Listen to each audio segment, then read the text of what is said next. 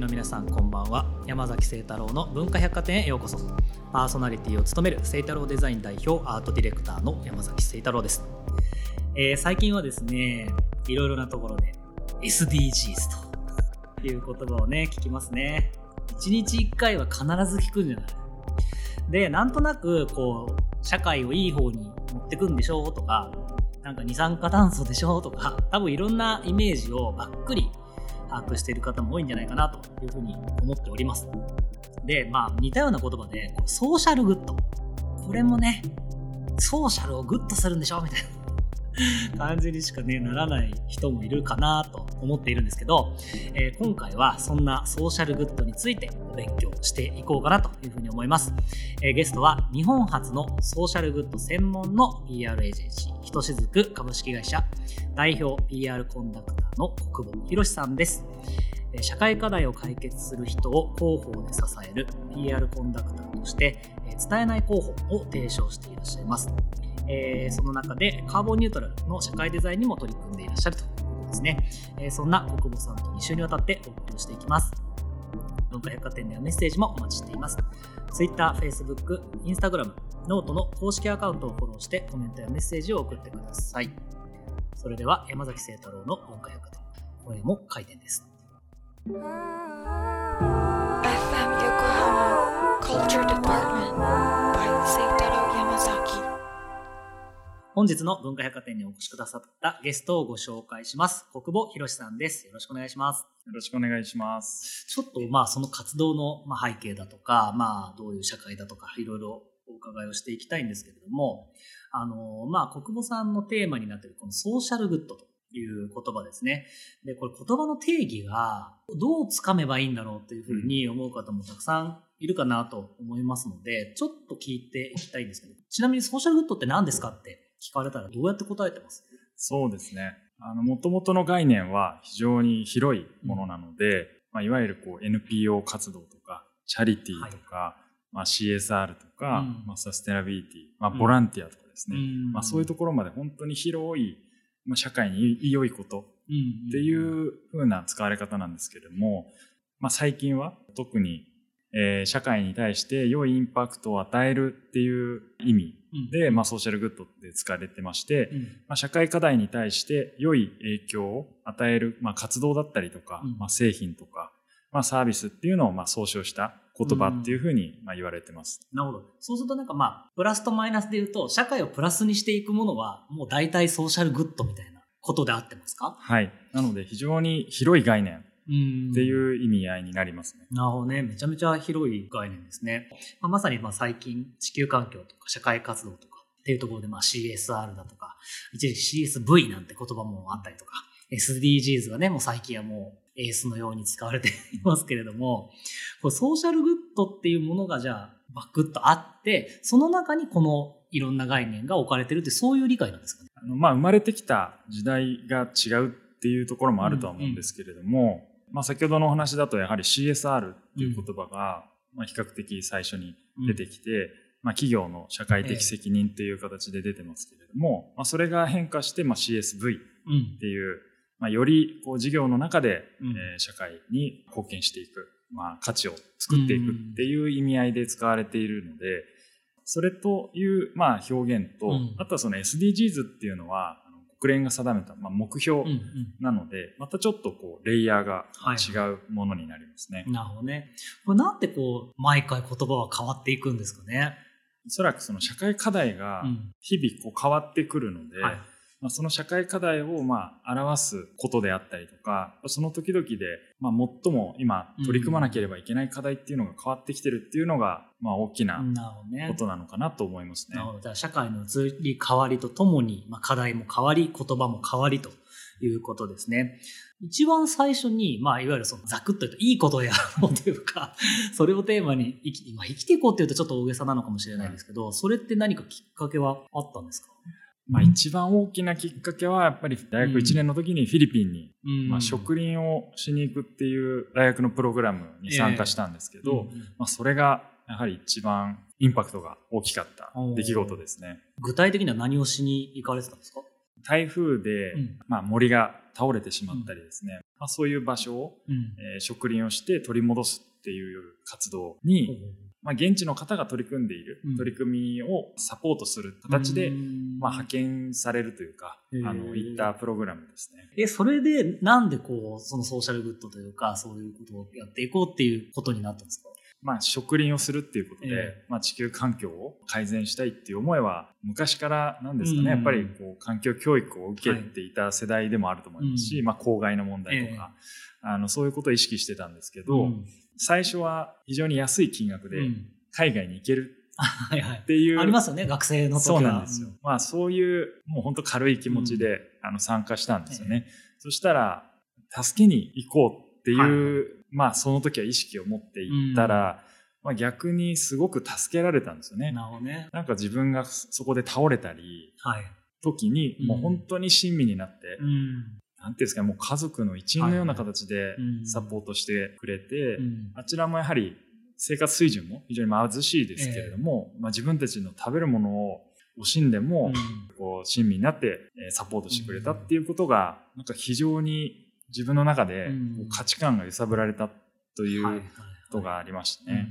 現地行くとね、なんか全然こう違ったりしますよね、そういうのってね。なんでこんなによくしてるくれるんだろうっていうような、まあ、ことと、あと自分が本当に何を逆にできてたのかってすごく問われたんですよね。はい、まあそんなこんなでまあきっかけがありまして、久保さんはこう大学の在学中ですかね、えー、日本国際ボランティアセンターでまあインターンをされていたと。いうことなんですけれども、これどういう場所なんですか？そうですね。これはあの、日本国際ボランティアセンターという、うん、あの国際協力 NGO でして、うん、まあ最初はあのインドシナ難民、うん、1980年に設立した団体で、えー、まあアジアとかアフリカとか中東の支援をしている団体なんですけど、まあ主に農業の研修とかをして、えー、持続可能なえー、農業ができるような、まあ、地域開発っていうこととか、あとはあの、まあ、紛争地帯で、えー、まあ、本当にこう支援が必要な人たちを人道支援していると。であともう一つがその政府とか国際社会に働きかける、まあ、政策提言、はい、まあ、アドボカシーっていうのをやってまして、私はそのアドボカシーチームに、えー、インターンで入りました。これまあボランティアセンターじゃないですか。はい、でボランティアっていうとどうしてもこうなんだろう最近だとあの、被災地になんかこう、日本中から集まって、なんか伝説のおじいちゃんがいたりとか、まあ、ああいうイメージだったりとか、いわゆるそのなんだろう、無償労働みたいな感じのイメージだったりとか、まあ、それこそ国によっても、そのこのボランティアっていう言葉の持つ概念とかイメージが違うかなというふうに思うんですけど、その日本国際ボランティアセンターだと、このボランティアってどういう扱いとか位置づけというか。まあ、ちょうど当時、うん、NPO 法ができたぐらいのタイミングなんですけど、うんあの、まあ、それまでは本当にボランティア、うん、まあ、市民活動っていうような捉え方されてたと思うんですけど、はい、やっぱり NPO 法人、まあ、法人格ができるようになって、うん、まあ、そこがだいぶ変わってきたと思うんですよね。えー、で、あの、まあ、ボランティアセンターっていう名前ではありますけど、うん、私が言った印象は、まあ、国際協力の、まあ、専門家集団ですよね。うん、あじゃあ全然イメージ違いますね。はい。JVC っていうその日本国際ボランティアセンターで社会課題を解決する、まあ、専門家っていうふうに認識は私はしていってるんですけど、やっぱり現場でやられてる皆さんの仕事ぶりを見ると、まあ、本当にプロフェッショナルな仕事をされてるのに、やっぱり社会からは、まあ、ボランティアっていうふうに見られるっていうそのギャップをすごく感じて、やっぱりそれは自分としては、まあ、ある意味働かせてもらった仲間をもっとちゃんと知ってほしいなっていう思いはすごく強くなりましたね。なるほどですね。それであれですよね、そのインターンでそれのボランティアセンターでいた後、普通にこう、就職をされるんですよね。そうですね。うん、最初はあの小さな広告代理店にまあ行きまして、まあそれはなぜかというと、やはりそういった社会課題とか、うん、その専門家の方々があんまりこう評価されていない。なるほど。うん、で、それをやっぱ解決するには、うん、これを世の中に伝えるべきだっていう思いがあって、あの、まあ、じゃあそれ伝える仕事っていうのは何かっていうことで、はい、まあ、当時あんまり PR とかもわからなかったので、まあ、本当広告っていうところにまず入ったっていうと大きいですね。なるほどね。そうするとやっぱ社会課題がまずあります。で、その社会課題を解決しようとしている人がいます。で、その解決しようとしている人が社会につなげる人がいますみたいな、そういうこうレイヤーになってわけですかね。そうですね。やっぱりその業界だったりとか、うん、その人たち自身を伝えるとか、うん、社会課題を伝えるっていうことも、はいはい、やっぱりすごく重要なアクションだっていうふうに思ったっていうところは、やっぱりその政策提言とかアドボカシーっていう中にいるって、まあ、感じたっていうことですね。なるほどですね。もうこれ多分そのまんま今のあの独立された会社にもつながってくる話だと思うんですけど、一個のテーマを深くこの領域は僕が解決するんだみたいなこともパターンとしてあるじゃないですか。うん、それじゃなくて、そのまあ、いわゆるその解決しようとしている人たちをこう支援するというか、つなぐというか、なんかそっちに軸足を置いたのは何かあるんですか？私自身は何か自分でこれをやりたいっていうふうに強く思うよりは、うん、なんか誰もやってないような、うん、その誰かがここはでも埋めなきゃいけないっていうことを自分のまあタレントというか自分のアイデンティティでこう解決できることがあるんだったらやっぱそこを攻めたいなって思いがあって、ね、逆に言うと他の人がやってることであればその人に任せておけば、よっぽど自分のよりも、はいはい、うまくなってくる。そうなんですよ。はいなるほどね。これ普通にこう会社員に一回なるわけじゃないですか。その間って、その、まあ、活動っていうんですか。あれですよね、ソーシャルグッドだけやってたわけじゃないですよね。会社に入って。そ、ね,、の時ってどういうふうにバランシングされてたんですか？あの、その時は、まあ、当初は、まあ、ボランティアだったりとか、うん、プロボノ、うん、まあ、自分のスキルを使ってボランティアするっていう形で団体さんのお手伝いを実は社会人時代もしてました。なるほど、なるほど。はい。それはこう、例えばどういう団体というか？手伝いさせていただいたのは、あの、セーブ・ザ・チュードレンさんだったりとかですね。まあ、あとは、えー、ノブシジャパンっていう、ホームレスワールドカップサッカーっていうのがあるんですけども、それの日本のノブシジャパンのちょっとお手伝いをさせていただいた時もありました。なるほどね。多分、みんな思うとか聞かれていることかもしれないですけど、みんな絶対社会はいい方になった方がいいと思っているし、少なからずそこに自分の力になれるんだったらなりたいと思っている。だけれども、それを本流にはしていない。でここってすごい大きさだと思うんですけど、なんかずっとやりやっぱやり続けてるじゃないですか。それって何か理由があるんですか？大学1年の時のフィリピンのその体験っていうのはやっぱり非常に大きいですかね。やっぱりもうそれでもう自分の人生は本当これを、価値観のギアがもうグッと入ったってことなんですかね。はい。やらなければいけないっていうような勝手な使命を、まあ、自分で持ち、会社員時代は、まあ、それをある意味やるための修行みたいな感覚で、まあ、やっていたところは大きいですね。なるほどね。ありがとうございます。えー、それではここで一曲いきたいと思います。国母さん曲紹介お願いします。はい。えー、ルイ・アームストロングで What a Wonderful World。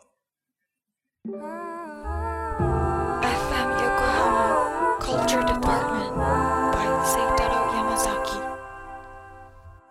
えー、文化百貨店。今晩お越しいただいている国母博さんが選んだルイ・アームストロングの What a Wonderful World を聴いていただきました。この曲はどの曲ですか？あのこの曲は実は私が一番好きな曲は何かって言われたら答える曲なんだ、うん、おそうなんですね。ですよね。もう本当最初は声の印象、うん、で歌詞も知らないわからないけど、はい、よかったとで、でも英語がこう分かるようになって、なんかこの歌詞の偉大さっていうのをすごい改めて知って、なんかすごいシンプルなんですけど、もうすごいメッセージングが、響いてくるっていう印象に残ってる曲です。ぴったしですね。ありがとうございます。えー、まだまだ国分さんとお話を聞いていきます。えー、2016年に独立をされたということですね。日本初のソーシャルグッド専門の PR エージェンシー、ひとしずく株式会社設立されました。社名結構あれですよね。象徴的な。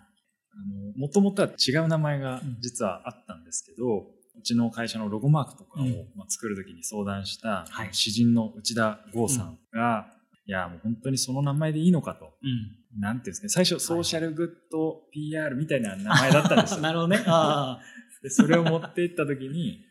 いやいやいや。言われたんだそんなことじゃないでしょという、やっぱり諭してもらいまして、ね、素晴らしい。もう一回考えた時に、自分の会社の説明っていうような名前じゃなく、はい、自分が大切にしてる思いを載せるべきだなということもあり、うん、あの、ハチドリのひとしずくっていうエクアドルの民話があるんですけど、はい、まあ、そこからっていうのと、まあ、人をやっぱり大事にしていきたいって思いもあったり、あのまあ、雫っていう名前がすごい素敵だなと思っていたりして、なるほど。思い浮かんで、まあ、ひとしずくっていう名前にしたんですね。ちなみにそのエクアドルの民話ちょっとご紹介いただいてもいいですか？そうですね。ハチドリっていうのが世界一小さな鳥で、まあ、その鳥が山火事が起きた時にですね、まあ、動物は全部逃げるんですけど、そのハチドリが自分のくちばしに水を含むと、まあ、それはもう一滴にしかならないんですけど、まあ、それを山火事を消しに行くために、まあ、自分が一滴一滴注いでいくと。だけどまあ動物はこうそんなことやっても火事は消えないじゃないかと言われるんだけれども、まあ自分にできることはこれだっていうことで消し続けるっていう物語なんですよね。なるほどね。いい話ですね。ちなみにこの、まあ、2016年だとかなり、まだあれですよね、SDGs とかっていう言葉もあの広がってないし、ソーシャルグッドって概念自体もまだそんなにこう社会になんかラップしてないような時だったと思うんですけれども、最近は結構ね、あの、潮目が変わったといいますか、あの状況も変わってきたのかなと思うんですが、どういったことを依頼されることが多いんですか？広報とか PR をまあお手伝いをする会社っていうところで、やはりまあ広報を助けてくださいっていうようなご依頼があるんですけど、まあ、我々がよくご依頼されるのは、2つのパターンがありまして、まあ、1つはあの、まあ、企業さんとか、まあ、自治体さんのソーシャルグッドだったりこの社会課題解決の、まあ、専門として、アドバイスをしてほしいっていう依頼と、あとはやはり NPO さん NGO さんとかあのサポートもしてるんですけど、そういう場合はまだその PR エージェンシー自体を使ったことがないというか、うん、パートナーとしてやったことがない。なるほど。だけど、その広報を強化していきたい。うん、でもどういうふうにやっていいのかわからないっていうことを、まあ、ご相談されることが多くて、えー、で、あの、我々のホームページに今までの事例が出てるんですけど、うんはい、まあ、それを見ていただいて、まあ、なんかここだったら親身になって、まあ、話をちゃんと聞いてくれて一緒に伴走してくれるんじゃないかっていうふうに思っていただいて、ご相談されることが多いですね。でまさにね、その社会のギアが入り始めてきたかなということかなと思うんですけれども、まあ、一方で、ソーシャルグッドってなんだみたいな 話も多分あると思ってて、例えば依頼が来て、うん、これはソーシャルグッドではないみたいな、なんかそういうなんか線引きみたいなものもあるんですか？メンバーからは、これを受けてこれを受けないっていう判断がやっぱ分からないっていうことが言われるんですけど、まあ、私は非常に明確に持っていて、社会課題をその解決しようっていうふうに諦めずに取り組む姿勢があるかっていうことはすごく大事だなと思ってるんですね。それはあのどの企業であろうが団体であろうが、その気持ちに我々もやっぱ一緒になって、私たちもその課題を解決しようとするっていう気持ちがないと、多分一緒に解決できないと思うんですね。はい、なので、クライアントっていうことではなくて、僕らはパートナーって言っているはそこで、まあ、我々も一緒に社会課題を解決していこうと思っていて、やっぱりそういう気持ちがあるかっていうことですね。ねまあ、相談される時点でもほとんど社会課題を解決に導くような動きではあるので。えー、そうですよね。はい。ちなみにこれソーシャルグッドだからこそ意識しているそのコミュニケーションみたいなものってあったりします？PR っていう言葉自体が、プロモーションっていう略でもありますけど、うん、パブリックリレーションズっていう、はい、パブリックとのこう関係をどう構築していくかっていうのが PR だとすれば、そもそも PR の原点ってソーシャルグッドなわけなんですよね。だから、あのー、まあ、すべての PR はソーシャルグッドじゃないかっていうふうにも思っています。なるほど、なるほど。はい、確かにね。そうか、世の中を広くこう動かして伝えるべきものってことですもんね。そうですね。うん、やっぱり、まあ、企業もそうですし、やっぱ何か社会の課題を解決しようと思って商品があったり、うん、えー、サービスがあったりするので。ありがとうございます。そして、このひとしずくという、まあ、今の PR の活動とは別で、えー、発起人としてチャートプロジェクトというものも展開をされているということなんですが、このチャートプロジェクトちょっと教えていただいてもいいですか？はい。これは社会課題をアートで表現するっていうプロジェクトでして、うん例えば社会課題のグラフってありますよね。図とか、うん、レーセングラフとか。そのグラフですね。はい。棒グラフ。棒グラフとか。はい。円グラフ。まあそのグラフの象徴的なラインを残して、うん、でそのラインを生かしてアートにしてもらうっていう取り組みなんですよね。まあ、皆さんに見ていただくチャートプロジェクトの作品っていう状態は、通常のアートというか、ものなんですよね。なんですけど、その中にグラフの、まあ、線とか、仕込まれてるみたいな。ラインが仕込んであるっていうことですね。じゃあ気づくわけですね、見てる人は。はい。あ、このデータは、これかも、大体気づかないですね。大体気づかないですね。ちなみにかなりユニークな取り組みだと思うんですけど、はい、なんかきっかけって何だったんですか、まあ、聖太郎さんアートをやられてると思うんですけど、私自身あまりアートを自分で絵を作ったりってする人間ではないので、あの、もともとやはりこの社会課題をどういうふうに世の中に伝えるかっていうことがありまして、で、社会課題ってやはりその、ファクト、事実がすごく大事だと思うんですけど、それってやっぱりどうしてもお勉強っていうようなですね、こうもう教科書みたいになってしまうんですよね。なので、そうではなくて、なんかそれをもっといつも持ち歩いてたり、意識しなくても普通のクリエイティブとしても持っていたいっていうようなものになれば、気づくようなこうリマインドになる作品になるんじゃないかっていう思いがあって、あの作って、まあ、始めたっていうところですね。なるほどね。だから社会課題のコンタクトポイントを増やすという、はい、まあ、そういう感じですね。ちなみにこれ、どれぐらいの作品ができてきてるんですか？はい。まあ今までに約30作品ぐらいですね、あの、あるんですけれども、まあ、今まで作ったものの、まあ、主な作品でいくと、うん、川添睦美さんっていう方と、うん、あのデータは WWF ジャパンさんにいただいて、あのパンダのマークのやつですね。はい。はいはい、象牙の違法取引っていう、非常にこう、いや、結構ヘビーなところ。はい。まあ、難しいこうデータなんですけど、はい、まあ、それを、絵としては非常にこう可愛らしい絵なんですけど、えー、そこには厳しい現実っていうのがあるっていうことで、まあ、そのデータを裏に隠している。いう作品だったりとか、あとはあの、川崎俊一さんという方と、あとパタゴニアさんと一緒に作った作品もあったりですね。あとはあの、藤井健二さんと石川県小松市さんと作ったもので、あの、小松市の年間の平均気温の推移のグラフを絵画ではなくて、あの実はサンドグラフっていう立体の作品にしまして、まあ、砂場で遊ぶような、まあ、山みたいなものはできるんですけど、えー、その山が実は平均気温の温暖の変化っていう作品なんかも作っています。ね、すごいですね。なんか、いろんな企業とコラボしながら、じゃあいろんな作品が出てきてるということで、これ2019年にはスウェーデンで初の海外展覧会も開催をされたということで、これなんかスウェーデンは何かゆかりがあったんですか？あの、スウェーデンは実はその SDGs のランキングでいくともう本当に上位を、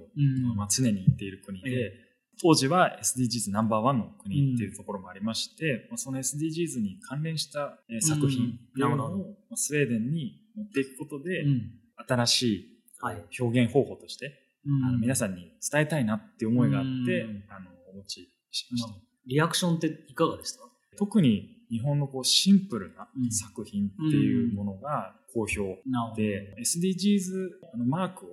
デザインされたデザインファームの,、あのヤーコブさんいう代表の方も実は、あのあのあれですよね。この丸いマークっていうのは、い、ろんな色のこの最近バッチつけてる人が多いあれですよね、あれのデザインをしたデザインファームの、まあ、代表のヤーコブさんも実は見に来てくださって。あそうなんですね。非常に面白いっていうふうに言っていただきました。なるほどね。これ逆にこれ今この活動の日本での状況ってのはいかがです、はい。2020年ですかね、あの一般社団法人として活動をしているんですけど、まあ、なかなか我々も資金源が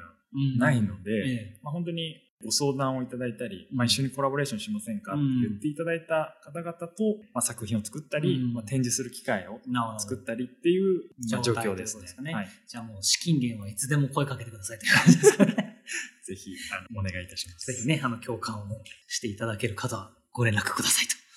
ということで、えー、国母さんには来週もお付き合いいただきますので、またお話を聞かせてください。えー、本日のゲストは、ひとしずく株式会社代表、PR コンダクターの国母博さんでした。ありがとうございました。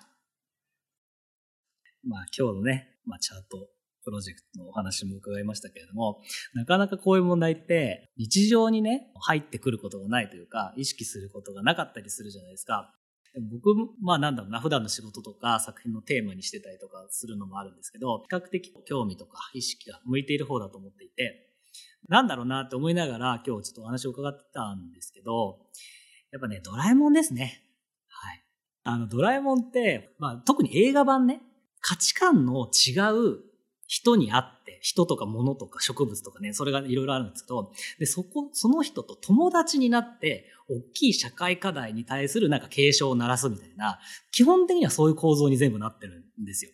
なので、植物の問題だったら、キーボーっていうね、木がお友達になったりとか、気象の問題だったら台風だから風子っていうことを友達になったりとか、まあ、まさにね、さっきの造形みたいなテーマも出てきたりとか、なんか実はこうエンターテインメント、特に子供向けのエンターテインメントっていう風に見えてますけど、なんかその中にはすごいね、大事なこう SDGs 的なメッセージが含まれてるなというふうに思っていて、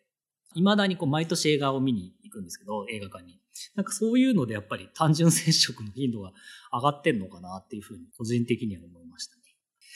といったところで今週の文化百貨店は閉店となります。また来週2月27日の深夜0時半にお待ちしています。お相手は山崎聖太郎でした。